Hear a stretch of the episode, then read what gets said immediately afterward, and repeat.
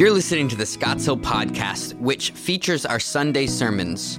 If you would like to learn more about what God is doing in the life of Scotts Hill Baptist Church, visit our website at scottshill.org.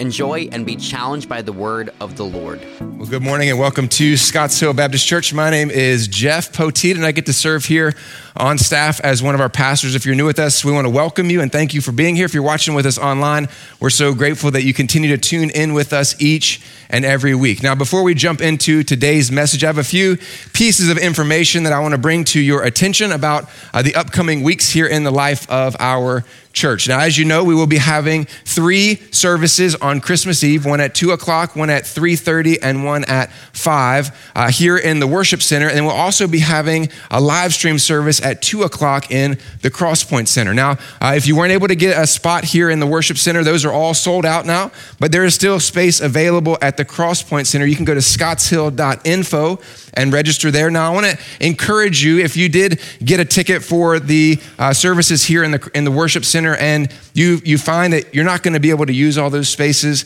we'd encourage you to go back and, and release some of those so that people that are on the wait list who want to be in this venue would be able to have an opportunity to be a part of that. So I'd encourage you to do that over the course of the next week. Uh, the next day, on Christmas Day, uh, we will not be having services here on our campus, but we will be sending you uh, a, a video devotion for you to be able to gather with your family in your living room and to worship Christ and to hear an encouraging message on Christmas Day. So I'd encourage you uh, to be on the lookout for that. If you're not on our email list, if you're not part of that, we'd encourage you to, to stop by one of our connections desks so we can get your information and be able to make sure we get that delivered to you. Then the next Sunday, uh, I feel like I'm going through a lot of Sundays here, so just keep track with me for a minute.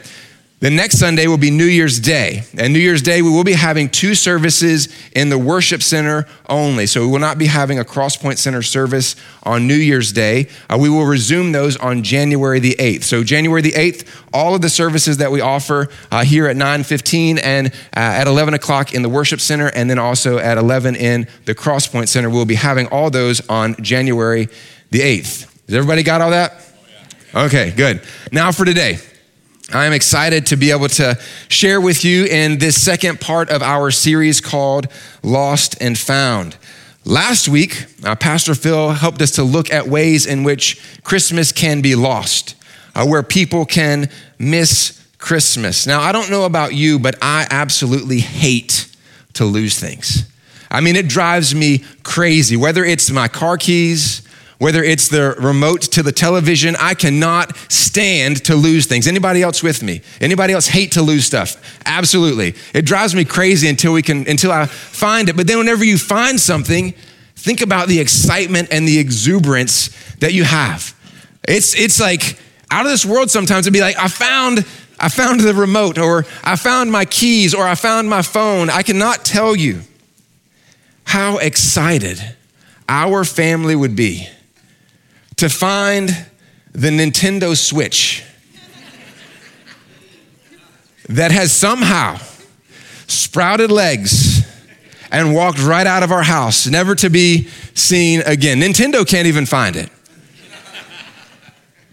What we see is that people will go to great lengths to find things. Think about, think about the day after Thanksgiving. Some of you have been there. Black Friday, you wake up at three o'clock in the morning to try and get to this store first so you can buy the 65 inch TV that you think is so important for you to have. Or you'll go to multiple stores and this thing that I've found now that's a new trend called thrifting. Anybody aware of this trend where now people will go to multiple secondhand stores to try and find deals on expensive clothing? It's something that people are doing all over the country. Or think about the extent that people will go to to find the one. That one special person that can make all of their life's problems go away. You've seen it on reality TV shows or things like that where they are in the search for the one. The reality is that this is the height of the modern Christmas. Whether it is for you as the gift giver trying to find that one special gift, Find the one gift that's going to, to be the brightness of the day for the individual you're giving it to.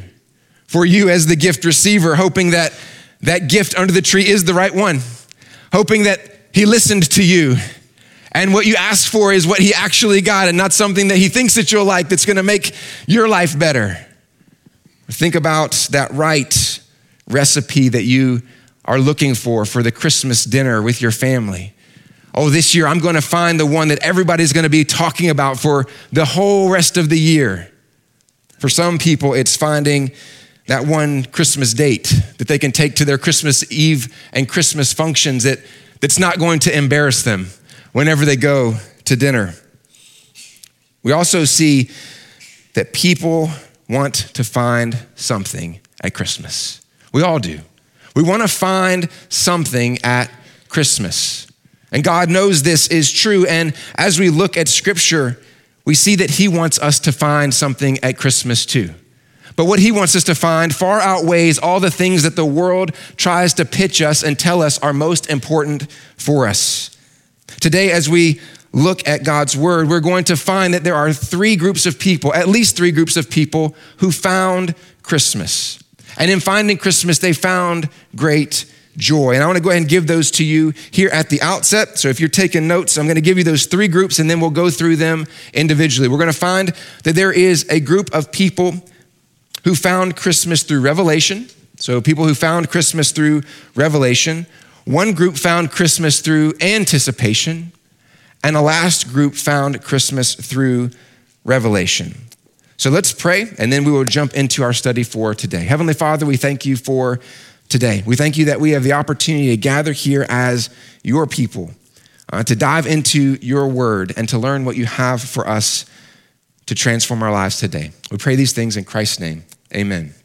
If you have your Bible, go ahead and open up to Luke chapter 2. Luke chapter 2 is where we are going to spend the majority of our time. We will jump over to Matthew chapter 2 uh, in a little while, but Luke chapter 2. And there we're going to find uh, the first group of people. And from them, we're going to find that Christmas can be found through revelation. Christmas can be found through revelation. Now, revelation is the content and process of God making himself known to people. That is, God revealing himself to people. And the group that found Christmas through revelation was the shepherds. They found revelation, uh, found Christmas through revelation. This morning, this is the passage that Josh read for us a little bit earlier, but we're going to go ahead and take time and walk through this a little bit slower now. And the first three truths that we're going to see, we're going to see three truths. And the first one that we see in this passage is this that revelation for the shepherds was unexpected. Revelation was unexpected. Notice what we read in verses 8 and 9. And in the same region, there were shepherds out in the field, keeping watch over their flock by night. And an angel of the Lord appeared to them, and the glory of the Lord shone around them, and they were filled with great fear. Now, in reality, whenever we think about the shepherds in general, they are an unexpected class of people to receive the revelation of a newborn king. In that day, shepherds were generally despised. Uh, they, they did dirty work. They were men who maybe were uh, considered vile or, or, or wicked in their community. It required men for shepherding to be away from their homes for long periods of times so they could find places for their sheep to graze. Because of this, because they were gone for long periods of time, they were considered ceremonially unclean. They didn't get to go to the temple very often to be cleansed because they were always out working. It was a seven day a week job. There was no break for a shepherd. As a result, these men were considered to be the lowest of the low in society. But we see that in God's kindness and in His grace, this unexpected class of people, this unexpected group of men, were the first ones to receive the message of peace and joy from the angel of the Lord. But not only were they an unexpected class, they themselves were not expecting to hear the news. Let's look back at the passage again. In the same region, there were shepherds out in the field, keeping watch over their flock by night. And an angel of the Lord appeared to them, and the glory of the Lord shone around them, and they were filled with great fear. Do you notice who they weren't looking for? They weren't looking for God. The, the shepherds weren't out in the field on their hillside Bible study thinking about the Messiah and when he was going to show up. The shepherds aren't deciding, okay, guys, we're gonna map out a plan for our city. We're gonna go knock on every door. We're, we need to get ready for the Messiah to be here. We're not going and looking in stables. No, they were doing what shepherds always do. They were just out in the fields watching their sheep. They did what they normally did during those long hours of the night. They listened to the sheep.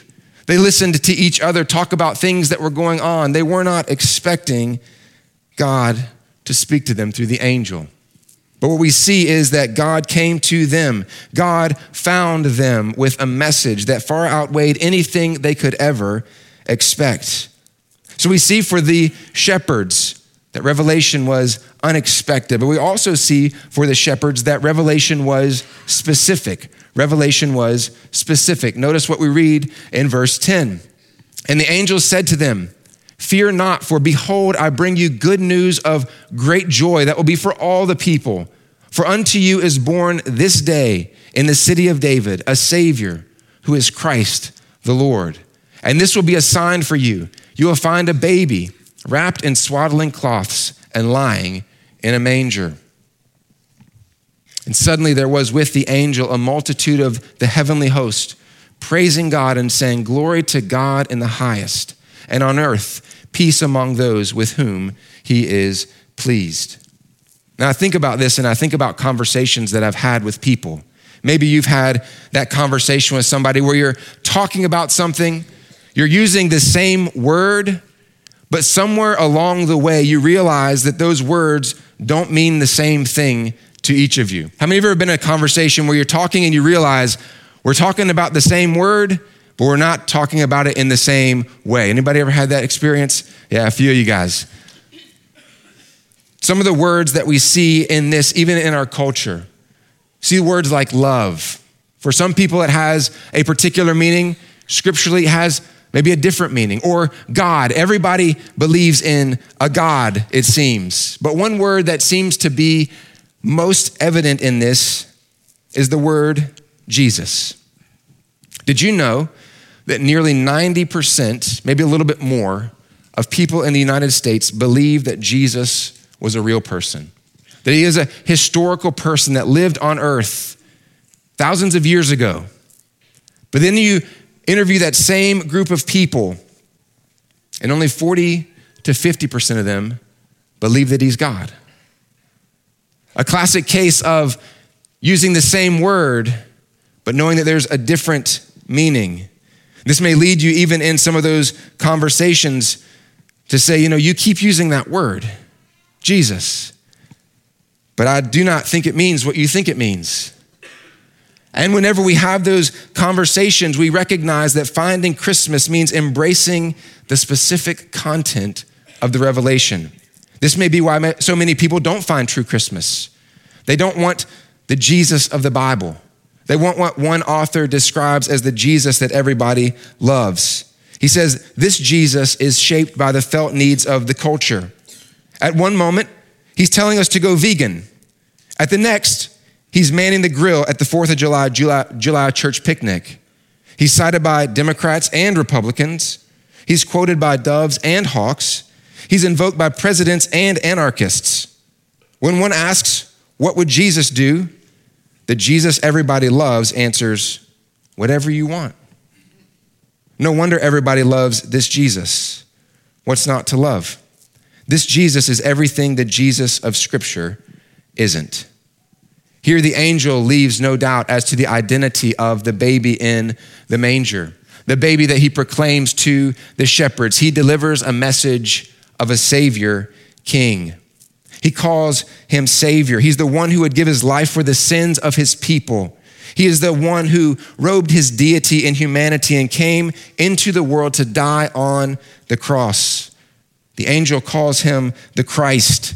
This word tells us that he's the anointed one, the Messiah, the one who was promised from the beginning. He's the one to whom all the sacrifices in the Old Testament point. He's the one for whom the world waited. He's given the title Lord. This identifies him as the sovereign God. This little baby is the one who spoke the universe into existence. He is the one who formed man out of the dust of the earth and breathed into his nostrils the breath of life. He's the one that controls the paths of the planets and the galaxies. He's the one who permits the movement of the most minute piece of dust. The angel tells the shepherds, He is Lord of all. See, the shepherds found Christmas when God delivered to them the specific and life changing message of the gospel. But not only was this unexpected for them, not only was it specific to them, the last truth that we see is that revelation for the shepherds led to a response. It led to a response. Notice when we start in verse 15. When the angels went away from them into heaven, the shepherds said to one another, let us go over to Bethlehem and see this thing that has happened, which the Lord has made known to us. And they went with haste and found Mary and Joseph and the baby lying in a manger. And when they saw it, they made known the saying that had been told them concerning this child. And all who heard it wondered at what the shepherds told them. But Mary treasured up all these things, pondering them in her heart. And the shepherds returned, glorifying and praising God for all they had heard and seen as it had been told to them. It's amazing to see the response of these shepherds. As soon as they hear the news of the Savior's birth, they leave their sheep on the hillside and they run with haste to go and find him. They run quickly to go and find this thing that had been made known to them. You see, receiving the specific revelation led to a response. And for them, this was going and obeying what God had called them to do, going and worshiping and bowing down before the newborn king. Whenever they arrive, just like God said it would be, it was. This year, it may be that God is calling you to find Christmas through revelation. Maybe for you today, you see yourself in these shepherds. For some time, you've just been out in your field minding your own business Maybe you haven't given much thought to God. Maybe you've not really considered what God is doing in the world or who He is, in fact. But this year, something's a little bit different. You're here today. You're maybe thinking a little bit more about the Lord, maybe asking questions about who He is or about what He's like. This year, I believe that God wants some of us to find Christmas by embracing the truth about who Jesus is for the first time committing our lives to follow Him. For some of you this year, finding Christmas means finding a Savior King who died for you so that you might live with Him. The reality is that we find Christmas when God finds us, when He reveals the unimaginable grace and glory found in the person and work of Jesus and bids us to come and follow Him. This is His invitation to you this Christmas season to come and find Christmas through his revealed word, who is Jesus Christ. But not only can Christmas be found through revelation, we also see that Christmas can be found through anticipation. Christmas can be found through anticipation. Now, Christmas is the time of year that we that we all wait for certain family traditions, maybe particular experiences. Because if we're honest, for most of us, I'm just qualifying that with most of us. Most of us wait until this time of the year to put up a Christmas tree. I know some of you guys just never take it down. You always look forward to Christmas. Most of us wait until this time of year to wear Christmassy clothes, you know, reds and greens and all the things uh, people wear, Christmas trees all over our clothing. Most of us wait until this time of years to expect a present or to expect somebody is expecting a present. Now, you know your families, and some of us are better at waiting than others. But imagine waiting your whole life for one gift. Imagine maybe even more waiting 400 years for one gift. In Luke chapter 2, verses 25 to 38, we're introduced to two people, two individuals who spent their lives anticipating Christmas. Now, they're not people who usually make it into Christmas songs. I can't think of any that they're in. And they're not people that make it into any nativity sets, at least none that I've ever seen. But whenever we see their testimony, we see how finding Christmas through anticipation can encourage us today. So I want us to look at this uh, first point that anticipation raises our awareness. Anticipation raises our awareness. Verse 25 reads like this Now there was a man in Jerusalem whose name was Simeon. And this man was righteous and devout, waiting for the consolation of Israel. And the Holy Spirit was upon him. And it had been revealed to him by the Holy Spirit that he would not see death before he had seen the Lord's Christ. Now, we don't know much about this man, Simeon. I don't know that you've ever, again, seen a nativity with him or heard a song about him. We don't know a lot about him except that he's described as a righteous and devout man.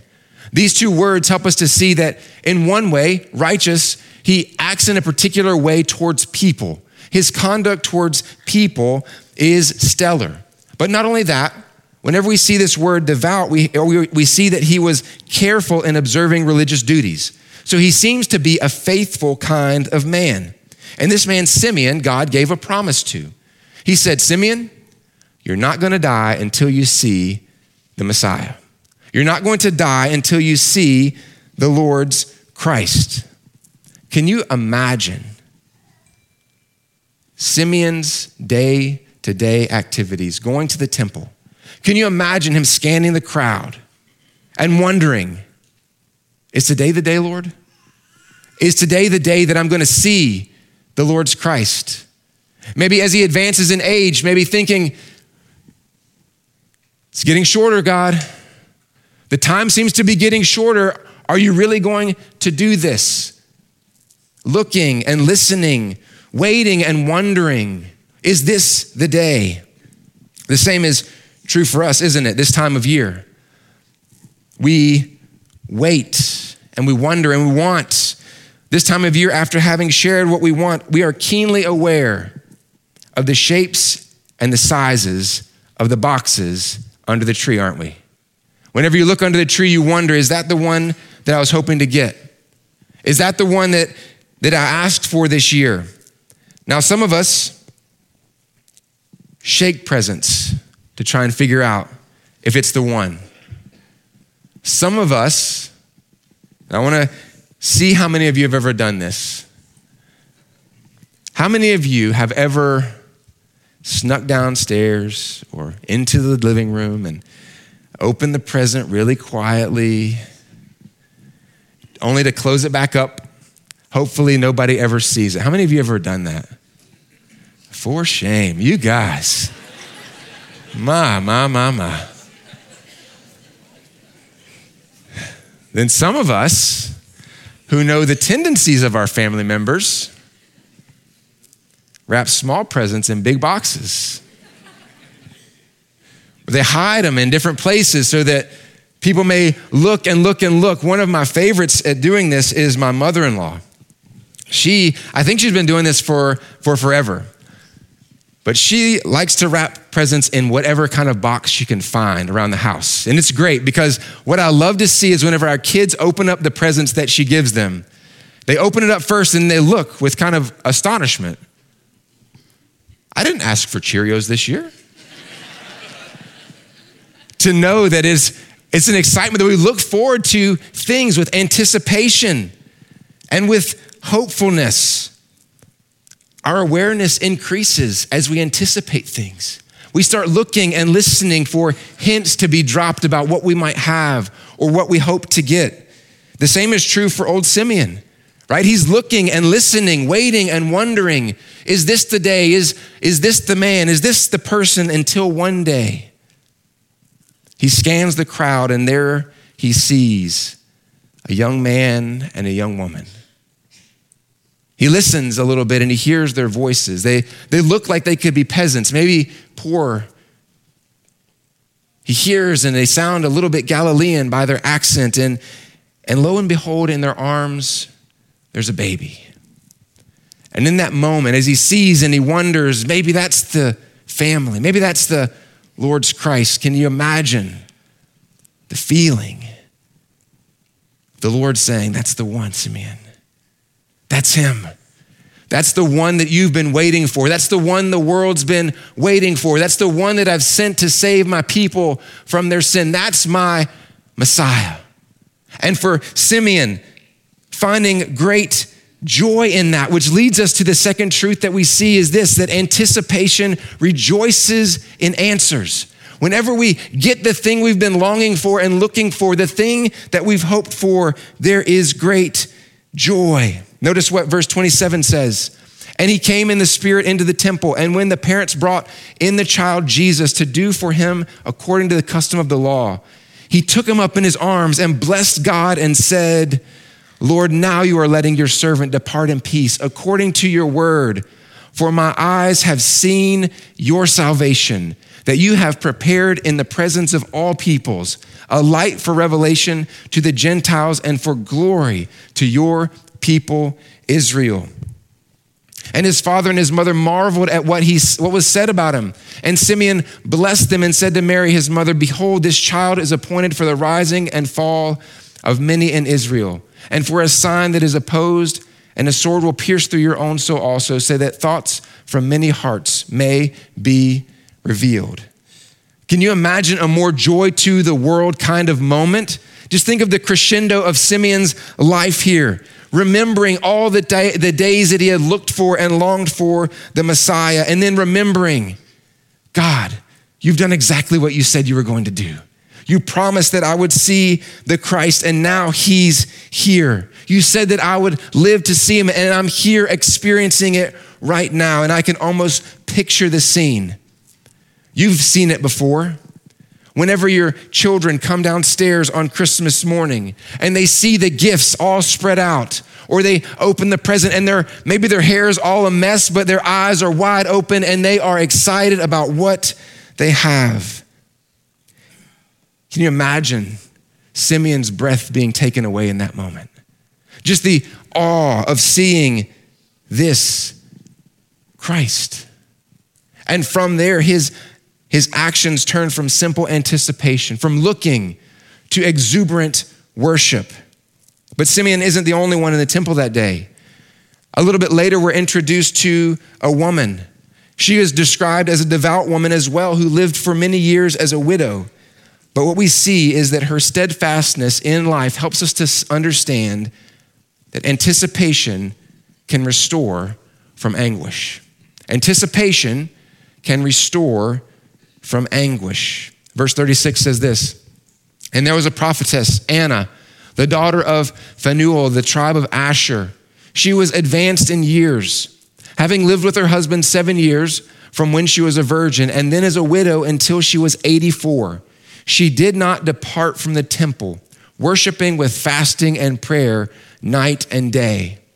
And coming up at that very hour, she began to give thanks to God and to speak of him to all who were waiting for the redemption of Jerusalem. While commentators differ on her age, what is clear is that Anna was an old woman. She had lived for many years now as a widow. And while the text doesn't tell us explicitly that she suffered, we can imagine the difficulty. We can imagine those first few years, maybe even the first few decades were difficult for her. You can imagine that waiting in those days could have felt heavy for her. Maybe here today you don't you don't have to imagine that. For some of us maybe we haven't gone through those kinds of dark times, but for some you're in those times right now. That the heaviness of this time of years year seems unavoidable. This time of year is a reminder of what isn't happening. It's a reminder of who isn't here. This time is a reminder of the things that we had hoped for that we haven't seen come to pass. But we see in Anna how anticipation, maybe years of longing, has turned from, from hopelessness, maybe, to expectation, which leads her to hopefulness. We don't know what she was like in those early years. We don't know what trials she went through those first few decades. But we know what she's like now. Her, her testimony now is one of focusing on the Lord and on His grace, focusing on his kindness, focusing on his character and his promises. She is waiting and watching. She's looking. She's alert because she knows that God is doing something beyond her comprehension. Maybe this year for you, God is calling you to find Christmas through anticipation. Maybe you have, for years, stopped looking for God to do anything in your life. Every year you, you look, you expect, well, the same thing as last year. You don't look for God to do anything. You've looked and looked, and maybe you've gotten to the point where you think that change is not possible. You've lost hope that, that things can be different. Maybe you've quit praying prayers for people that you used to pray for. There, may be you think situations in your lives that are too overwhelming, that are too big for anyone to handle. Maybe for you, there's a particular sin struggle that you feel that you'll never be able to be free from. Friends, we find Christmas when we look forward and live with hopeful anticipation that God is able to do far more than we could ever ask or imagine. That God is able to do more than we could ever imagine. And today He invites us to trust Him, to trust that He is able to do things that are far beyond our comprehension. Maybe He's reminding you even today, as we think of Simeon and Anna and their anticipation and their looking forward and His faithfulness in providing.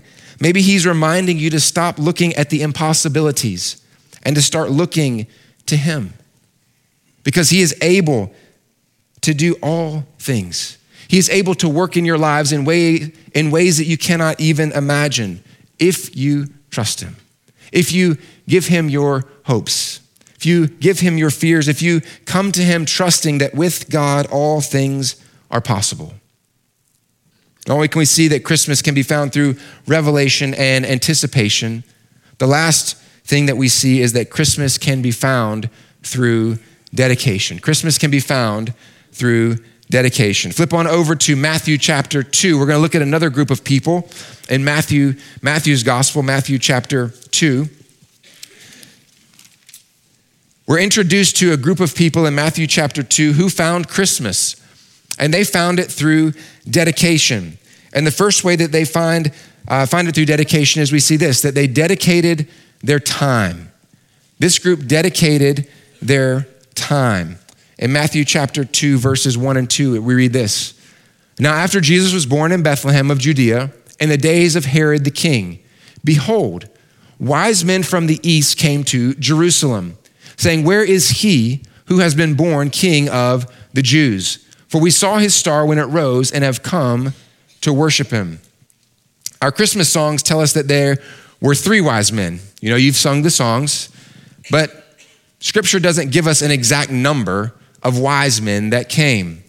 Scholars believe that there could have been as many as 12 who came to worship Jesus. These men probably were not kings. Again, I'm sorry to, to sadden anybody's day on Christmas carols, but they probably weren't kings. They were probably just men of nobility and knowledge. They were probably from Persia or from Babylon and prominent in their society. Likely they were some kind of holy men priests who studied astrology, and, they also had information about the Messiah because they were looking for him. It's possible that uh, during the exiles uh, under Nebuchadnezzar, they had learned and tradition had been passed down to them about a coming king. They were from Persia or Babylon. They were about 900 to 1,000 miles from, from Jerusalem, from Bethlehem. So they have to go this long journey through rugged, robber infested territory. Having a great entourage. Think of 12 people with their families. Then with security because they have lots of things that they're bringing along with them. Imagine then about a year's journey. These men set out on a year's journey to go and find Jesus. They dedicated an incredible amount of time and effort just to get there. But not only did they dedicate their time, we also notice that they dedicated their treasures. They dedicated their treasures. Notice how we continue. And going into the house, they saw the child with Mary, his mother, and they fell down and worshiped him. Then, opening their treasures, they offered him gifts gold and frankincense and myrrh. As we look to these wise men, we notice that the first treasure that they dedicate isn't a physical gift. As we look at this, we think of the three gifts that they gave, but before they gave any gifts, they gave him something else. They gave him the treasure of their worship. They gave him the dedication of their hearts. Just imagine these three, or these 12, or these multiple people, probably dressed in exquisite clothing, bowing down on a dirty floor to worship a child. They had come from afar to worship a child. These wise men knew something that we so often forget. Before we bring any gifts to Jesus, the first thing that he wants is our hearts. The first thing that he wants is our hearts. Because if we surrender our hearts, he has every part of us. If we give him our hearts, then he has everything about us. These wise men knew that. And so they dedicated their hearts first. I love the way that one author says it. He says, Right worship is always and must be the only basis for right giving. And give these wise men did. It was customary in the ancient East for people to give gifts to their superiors. And we see here these wise men bringing gifts that seem a little bit odd for a child. Can you imagine giving your toddler or somebody giving your toddler a lot of money and spices. It's what we would call an age inappropriate gift, right? It's not an age appropriate gift for a toddler to get gold and spices. But what we notice is though, though it may not be an age appropriate gift, it's certainly an identity appropriate gift. You see, these people were bringing gifts that were fit for a king. They were bringing him gifts because they recognized that he was not just any king, he was a savior king who would deliver his people from their sins. And as we see these things that were brought gold and frankincense and myrrh there is meaning as to what they are about. First, we see that they brought him gold, which highlights his royalty. When you think of scriptures, we see gold oftentimes associated with kings and queens and princes. We see them bringing frankincense, which identifies their understanding of him as deity. Frankincense was used in the Old Testament not only for royal processions, but for offerings to God. We see that they brought him myrrh, which highlights and points forward to his sacrificial death on a cross. Myrrh was a perfume used for various types of anointing, but one of those was anointing people. We see this show up again as it's prefiguring his impending death whenever, after he dies, in John's gospel, Joseph of Arimathea uses myrrh as part of the mixture to anoint Jesus' body for burial after his crucifixion. But not only did they dedicate their time and their treasures, this leads to the last area that they dedicated. They dedicated their life trajectory. They dedicated their life trajectory. If you think about it, here was the opportunity for these men to get in good with the king. All they had to do was to go back to him and tell him where they found the kid. That's all they had to do. And he would have been in good with the king. But we notice in verse 12 something happened. They were warned in a dream not to return to Herod they departed to their own country by another way. Having come in contact with, bowing down, and worshiping King Jesus, these men were forever changed. They were transformed from people who would maybe go and give up Jesus' name, give up Jesus' location, to people who would risk their lives so that others could hear and see what God was doing through this Savior King. They decided to disobey the King of the nation to honor the King of the universe. And rather than becoming informants of a madman, they chose to risk it all to honor King Jesus. Maybe this year, God is calling you to find Christmas through dedication. As you look over your life, maybe you would say that Jesus has become, in some ways, like that gift that you got last year. The gift that you just had to have, only to have moved on to something better this year, only to have moved on to something newer this year. You know, you look back over your life and it used to be wrapped up in thinking about Christ spending time with Him in His Word, sacrificing for Him, making decisions in life based on His will and purposes, only for today to find yourself charting your own course, relying on your own wisdom, looking to your own self interest and not to the interest of Christ and to others.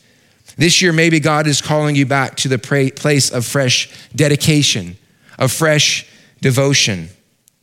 And as I think about these truths, as I think about what, what these three groups of people experienced and how they found Christmas, the great news is that we can find Christmas any time of year. It's not like the gifts that we get at Christmas that will likely wear out or break with use. No, finding Christmas in Christ never wears out or gets old. Finding Christ never has an expiration date. It's never going to end up in the junkyard. You see, Christ desire for you is life. God desires for you to know Him, not just on December the 25th. He doesn't just want you to find Christmas on that day, He wants you to find Christmas on December the 26th, March the 1st, August the 10th, November the 2nd, every single day of the year, because when we find Christmas, we find life. Life in Christ, who is the revelation of God to us. He is the answer to all of our waiting, and He's the ultimate treasure for whom we can give our lives. This year, if you are not a believer, if you wouldn't consider yourself a Christian, God invites you to find Christmas for the first time. He invites you to find Christmas by finding Christ by knowing him. John tells us in John 3:16 that God so loved the world that he gave his only son, that whosoever believes in him will not perish but have everlasting life. God has given the gift of inexpressible value in his son. He's given us the gift of forgiveness of sins. He's given us the gift of a right standing with him because of what Christ has accomplished. He's given us a gift of eternal peace and joy He's given us the gift of salvation, and today He invites you to take the gift, to receive that by faith, by turning away from your old way and trusting what Christ has accomplished for you. Today, if you're a believer, God may be calling you to find Christmas again by finding Him in His Word, spending time over these next days and months and years investing in learning about Him in His Word. He may be encouraging you or challenging you to look forward to what God is going to do with great anticipation and expectation. He may be calling you to find Christmas this year through a new and fresh dedication. Where the Lord is calling you to do, we encourage you to take a moment, to take some time today to reflect on those and take the appropriate steps. Let's pray. Father, we thank you for today. We thank you for the opportunity that we have to gather here as your people. We thank you for Christ. We thank you that this time of year, particularly, we focus our minds and attention on him. But Lord, I pray, I pray that this would not just be a time of year that we do that and then move on with our lives the next day or the next week, but that but our devotion to Christ would only grow from day to day until we see you face to face. It's in Christ's name that we pray. Amen. Thank you for listening, and we hope that God uses this message in you to transform you more into the image of Christ. If you have any questions about our church or you want to learn more about Jesus, visit our website at scottshill.org slash next steps. Till next time.